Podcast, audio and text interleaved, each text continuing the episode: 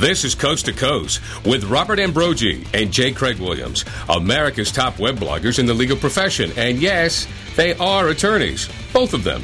One from California, one from Massachusetts. You can only guess what will happen next. Coast to Coast is sponsored by Law.com, right here on the Legal Talk Network.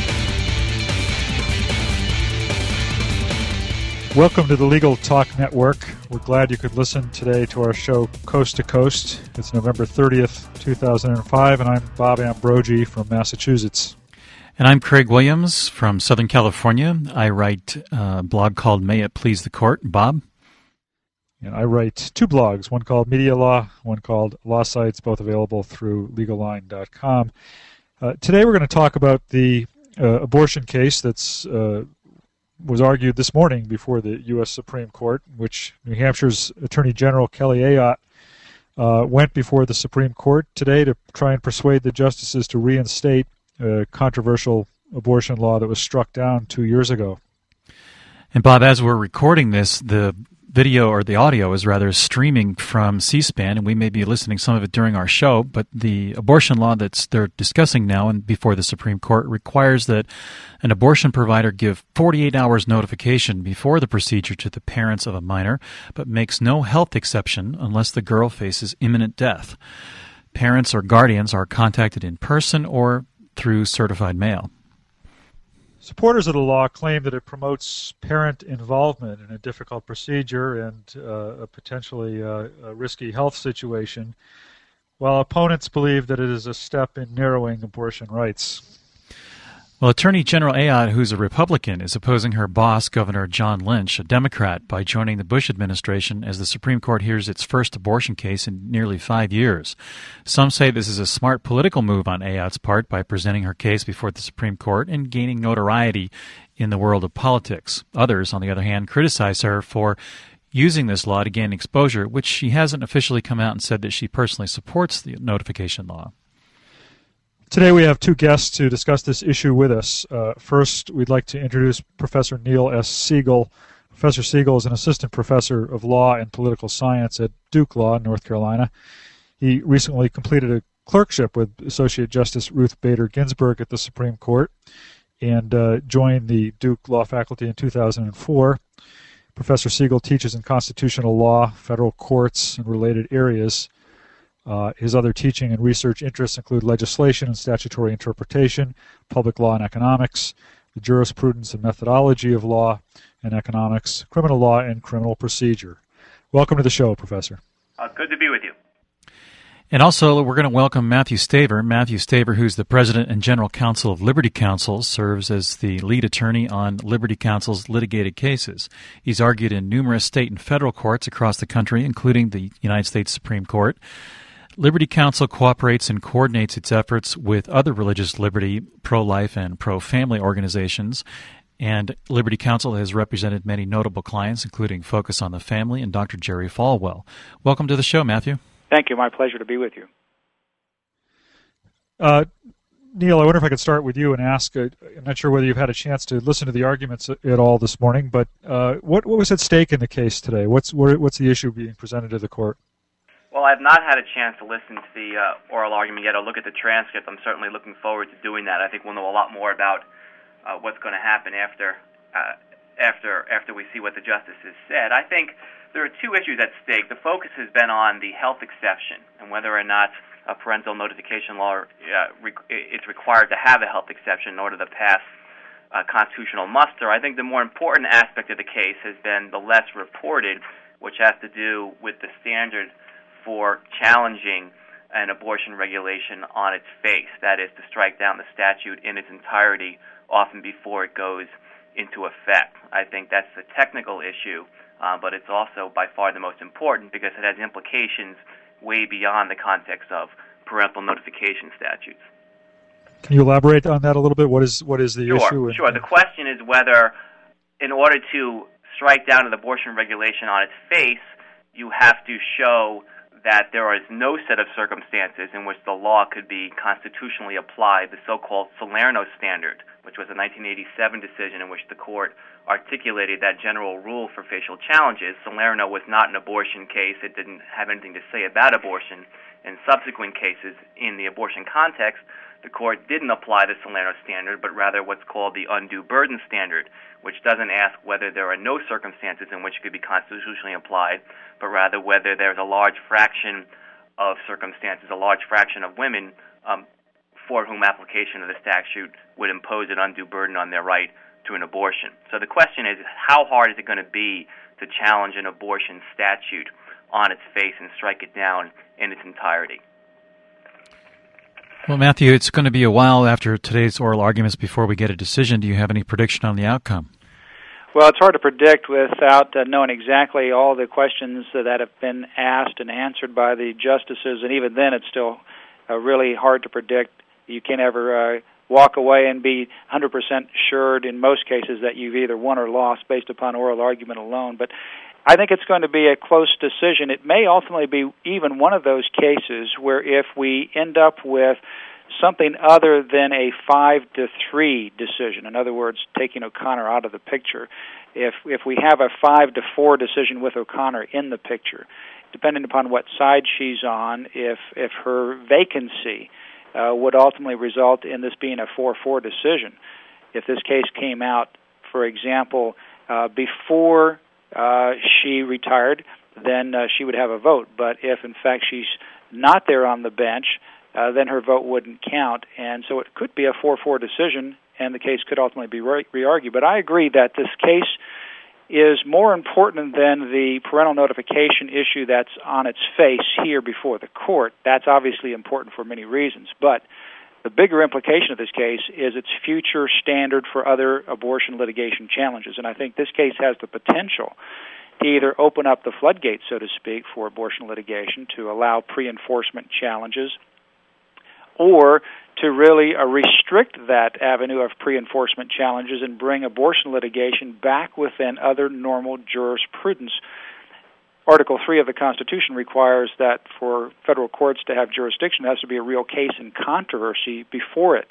And that's why the Salerno rule has been uh, very restrictive, that you just can't walk into court and challenge a law before it's applied, and based upon a hypothetical application of the law, have the law ruled unconstitutional across the board that typically the law has to be applied to a certain set of facts, or if there's an exception to the rule, that limited exception is in, for example, free speech areas, where you have this law that is written so broad that it chills so many people in their activity of free speech that it could be challenged across the board. Abortion is one of those situations where it's not really clear whether the court has used a facial challenge or or not a facial challenge. Uh, the professor is right in terms of what uh, the court has done in terms of this large fraction. But I think the real issue is is this court going to allow these facial challenges as applied? And I think this case really illustrates the issue. This case was never applied. What you have is a parental notification law. The affidavit by the doctor in the case says that there may be some circumstances where a 48 hour waiting period would jeopardize the health of the minor although in his practice he's never seen such an application of that in his practice. And the other affidavit that's in here is that Massachusetts has a judicial bypass law, neighboring state. 16,000 judicial bypass hearings have been conducted, and only 15 requests have been denied. So even if the remote hypothetical by the doctor were to occur, which he's never seen in his practice, most likely the 48 hour waiting period would be able to proceed with a judicial bypass. But notwithstanding that, the entire law was struck down without it being enforced or applied. Well, Neil, one of the questions that we were listening to before the show started, and you can correct me if I'm wrong, but I thought was from Justice Ginsburg, who said uh, to Kelly Ayotte, "Can the how did she get to challenge the entire act, and is there some more narrow restriction that can be placed on it? Do you want to comment on that?" Well, I think the concern, the concern, I mean, it's, it's like no matter what the court does, it's an imperfect answer, right? I think uh, your other guest has indicated the problem with not using the Salerno standard, which is you could have all sorts of applications, indeed a majority of applications of the statute that are not problematic that a facial challenge gets rid of. On the other hand, if you employ the Salerno standard and do it in the way Salerno intends, you can have circumstances in which there's an emergency and the only recourse is an as applied challenge, and by that time, it's really too late. Right? The minor who's experiencing the medical emergency at that point has to then bring the legal challenge, and at that point, it's too late. And so I think the question is, how do you how do you decide this case in such a way that both interests can be imperfectly balanced? I think what uh, New Hampshire is trying to do and the Bush administration is trying to do is to massage the problem with the Salerno standard by saying, well, you can bring an as applied pre enforcement challenge. It's not a facial challenge, but you could still get at the problem before the emergency takes place. And what Justice Ginsburg, I imagine, wants to know is how that's different from this case. I think there's also issues of rightness. Um, how exactly do you bring a challenge as applied before there's an actual case or controversy, before there's an emergency? Um, how would such a controversy be ripe for review? Right? How would it qualify as an Article Three case or controversy uh, that would satisfy uh, federal jurisdictional requirements? I'm not sure that there's there's really a good answer to that concern. Well, it, it sounds like what you're both saying is that this case does not present a direct uh, uh, uh, uh conflict with a challenge, rather, to Roe v. Wade, but it, it, it, depending on how the court rules on this issue, it could open the door to uh, a, a, whole slew of other cases that, that could begin to challenge or chip away at Roe.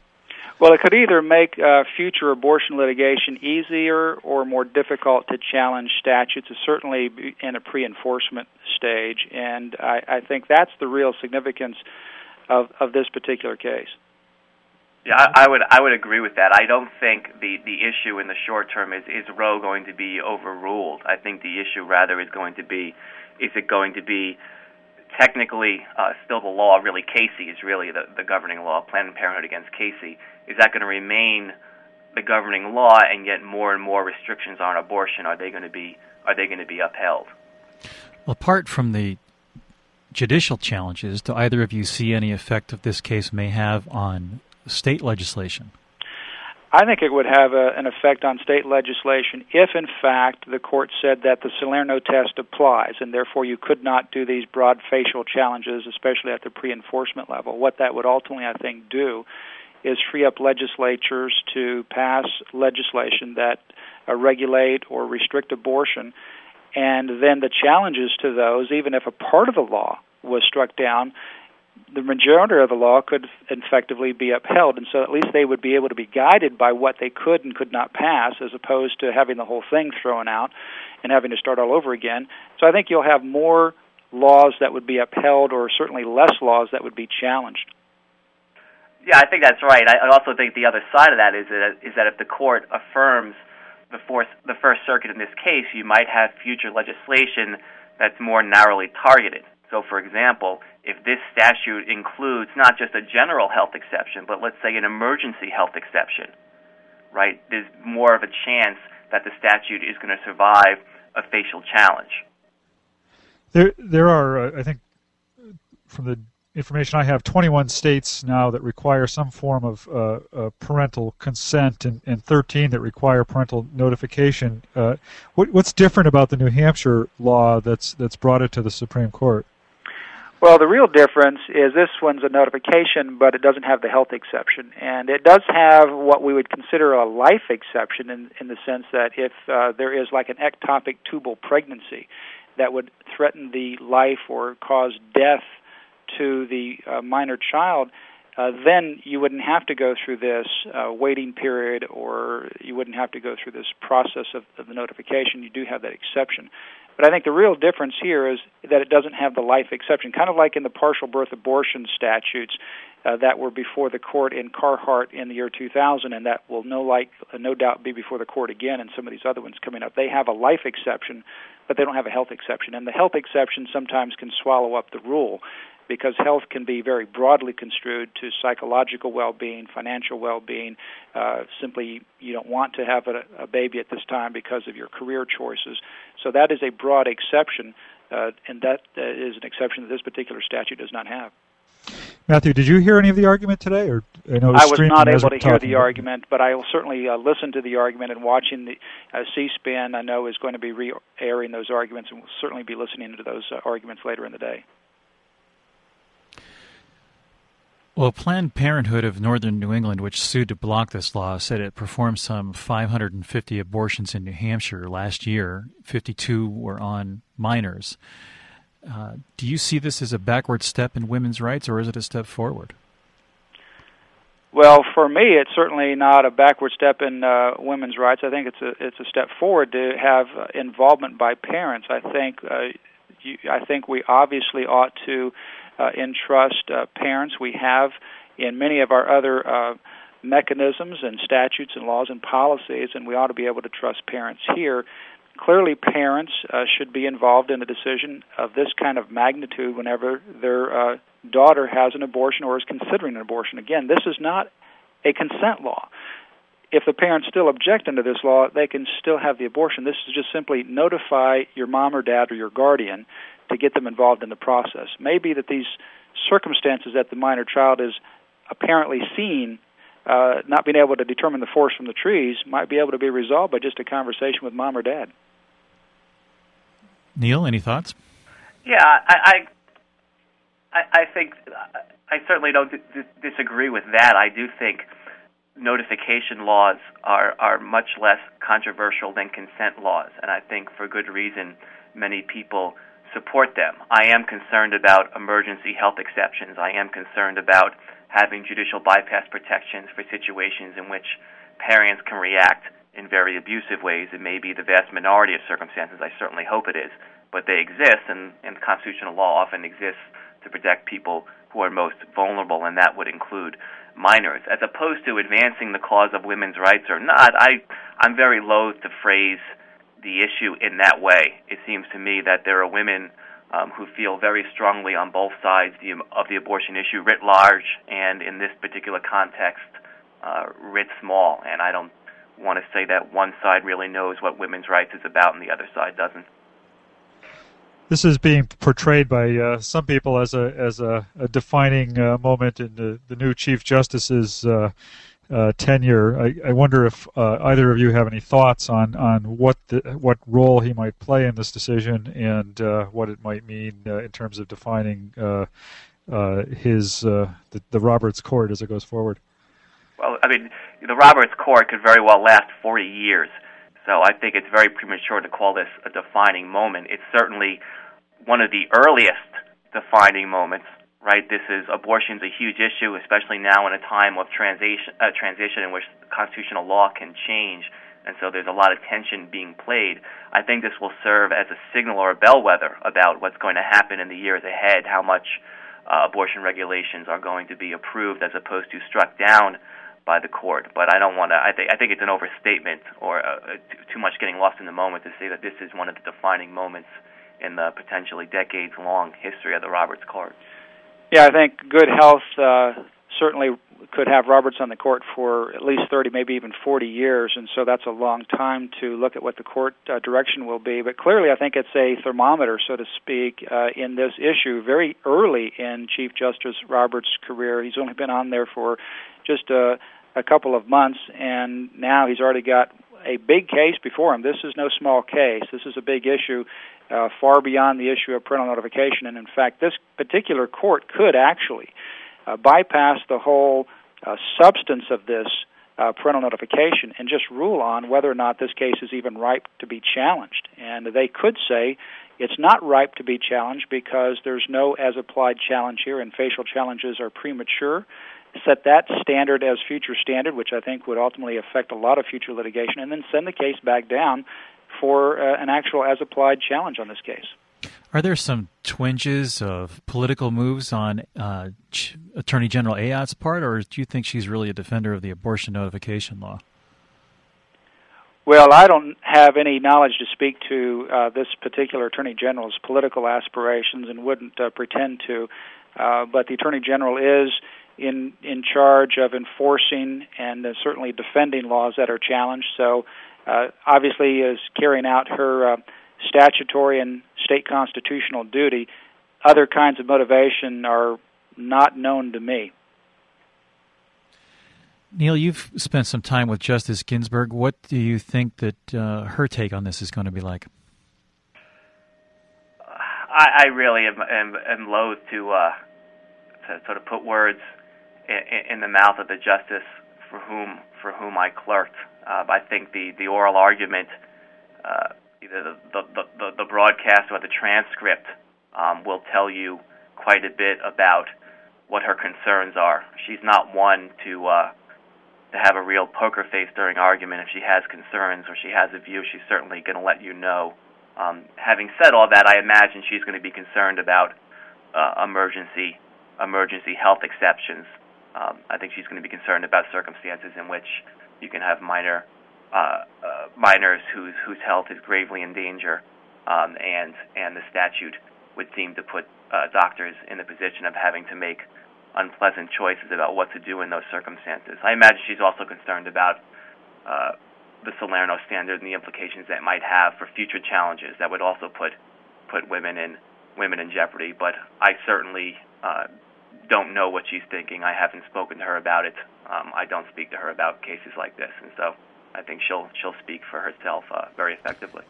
Do you think the justices' individual uh, circumstances with their own children and grandchildren, nieces and nephews, has any effect on their decision in a case like this?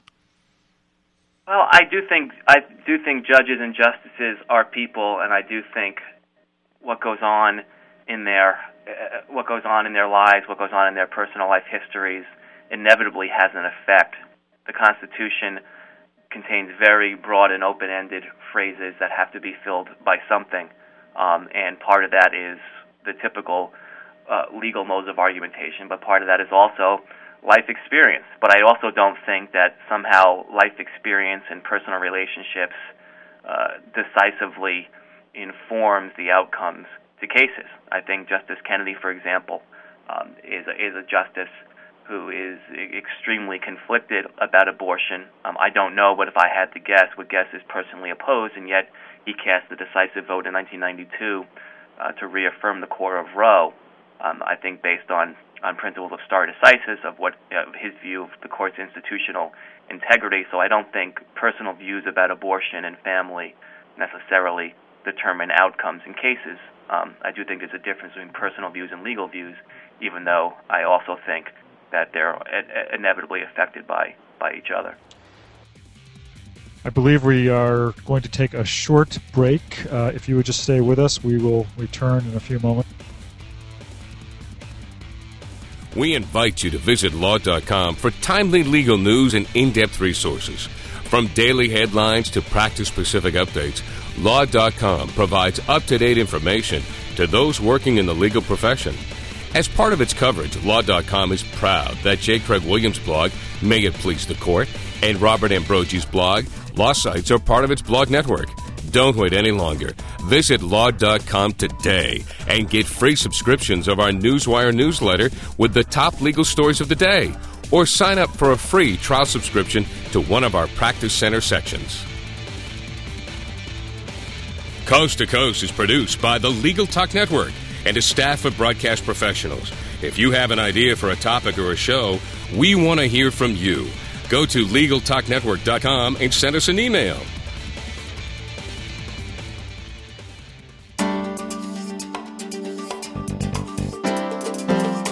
A video settlement documentary can be the most powerful and persuasive way to bring about a speedy settlement in your client's case.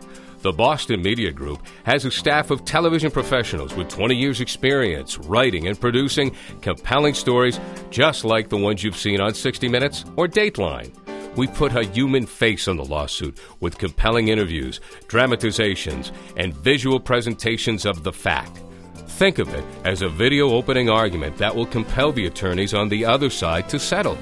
Call us for a consult at 800 317 5221 that's 800 317 5221. Or check out our website at bostonmediagroup.com.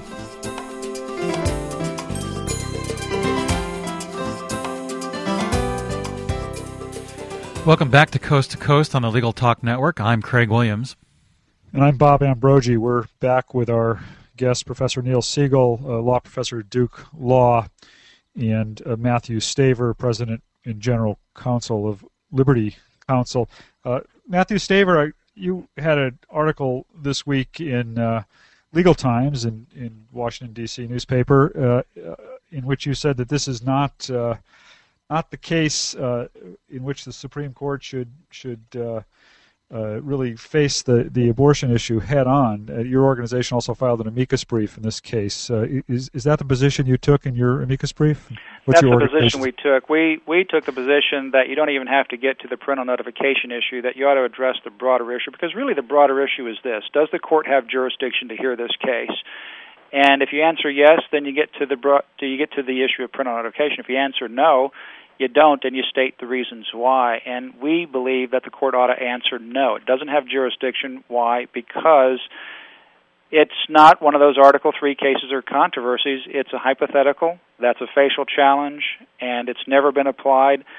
And that's the standard that we ought to follow that uh, abortion litigation ought to come within the basic general uh, practice and other litigation, not hypotheticals, but as applied challenges and since this doesn't have an as applied, uh, it should be uh, sent back. And I think that's the rule that should be followed for future abortion litigation. So that's the position that our amicus brief took. I think that's why the court can just reach this principle, this standard of review, and not have to go any further. In fact, I think if they do reach that standard of review, uh, they should not go any further because if they ultimately rule that they don't have jurisdiction because it's a facial challenge without being applied, uh, then there is no reason or any authority to really move forward to the next question. Thanks. That, just let me mention that article of yours is available through your organization's website that was in Legal Times this week. At, your organization is lc.org and also at legaltimes.com has, has your article this week. Neil, from an insider's perspective, I've always been curious to learn whether the justice's procedural refusal to hear the merits of a case should be viewed as uh, a substantive holding in terms of the validity of the underlying statute, or is it really just we're not able to hear this because it's not ripe, it's not ready, and we're going to deny it on a procedural ground without really passing any any uh, approval or disapproval on the underlying case? All right, you're talking about not at the cert stage whether to hear a case, but at the merit stage, deciding it based on a procedural uh, a procedural question as opposed to the substantive legal exactly. question. Yes, exactly. Right. No, I think I think as a general rule, if the, the, the case goes off uh, on a procedural question, um, for example, say in the in the uh, one of the enemy combatant cases back from a couple of terms ago, uh, the the the Padilla case, in which they said that he had sued the wrong person in the wrong court, right? He needs to refile in South Carolina. That was a procedural holding, and the court viewed that as decisive. Now, there's a lot of talk about whether their view of the merits informed that procedural holding. Um, sometimes, um, perhaps it does, but in general, I think if there's a decisive procedural objection and that's what the court says, then that's what uh, that's what the court that's what the court means. How do you think that's going to occur in this case? Well, I I think it's it's a little different in this case in that if they say that the the correct standard of review is Salerno, um, and we don't need to decide the issue because there's only a facial challenge. I mean, you've decided the issue, right? If the if the standard of review is Salerno, there's no way that the lack of a health exception, right, is going to be is going is going to be effectively challenged. It seems to me, and is as applied circumstance when the emergency takes place. That's what's dramatic about such a decision in this case right? It's going to be, it's not just that you didn't raise an as applied challenge, you should, but that in the circumstances people are most worried about, it's going to be effectively impossible to raise an as applied challenge, at least in an important subset of those cases. So this is a case in which it seems to me that if you decide the procedural issue that way, it's very hard to set up a situation in which you can uh, have the merits of the issue uh, be resolved in a future case in a way uh, in a way that's going to mean anything. Yeah, I agree, and I think that's really the point. It would be difficult. I think if you did challenge, it would have to be under a TRO uh, with an emergency hearing to get to some kind of immediate relief and take it up. Uh, and I think that's how you could challenge it, or maybe there's some other ways. But I think I think this is not just a procedural issue that we're talking about on the Salerno no set of circumstances test versus a facial challenge here but it's a substantive jurisdictional issue. And so once you decide that, uh, that is deciding a major issue that sets the standard for future cases. Great. Well, I guess within a few months we will have the answer to all of these questions. Thanks very much. We'd like to thank Professor Neil Siegel and Matthew Staver, President General Counsel of Liberty Counsel, for being our guest today. Thank you. Thanks so much. Thanks for listening to Coast to Coast with Robert Ambrogi and J. Craig Williams. Coast to Coast has been sponsored by Law.com. We hope you'll listen again and check out our other shows on the Legal Talk Network.